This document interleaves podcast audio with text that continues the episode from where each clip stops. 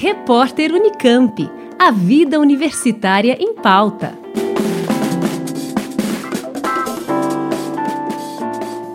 O CNPq, Conselho Nacional de Desenvolvimento Científico e Tecnológico, aprovou a inclusão formal do campo licença maternidade nos currículos da plataforma Lattes, sistema oficial para cadastro das atividades dos pesquisadores brasileiros.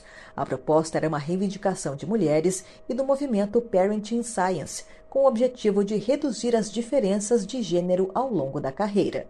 De acordo com o grupo, existe um impacto direto da maternidade na carreira científica das mulheres, refletindo na queda de produtividade nos anos seguintes ao nascimento dos filhos, um cenário que foi ampliado pela pandemia.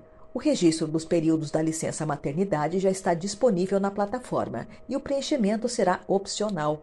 A professora da Universidade Federal do Rio Grande do Sul, Márcia Barbosa, que é membro das academias brasileira e mundial de ciências, ressalta a importância dessa mudança. Essa inclusão do campo da maternidade no novo currículo Lattes, ela é fundamental. Ela é fundamental porque a partir disso é possível fazer política pública. Política pública ao quando a gente for examinar um currículo para um edital, seja de bolsa de produtividade de pesquisa, ou edital de universal, ou qualquer forma de edital, ou edital internos nas nossas universidades, a gente consiga pontuar de alguma forma a questão da maternidade.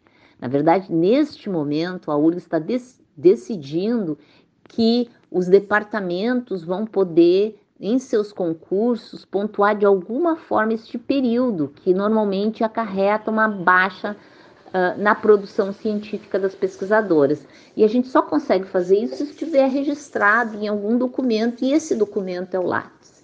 Então, é um momento de transição, é uma política muito importante que certamente virá acompanhada de outras políticas públicas que vão trazer essa transformação da gente olhar a família como uma questão de Estado, não uma, como uma questão do indivíduo.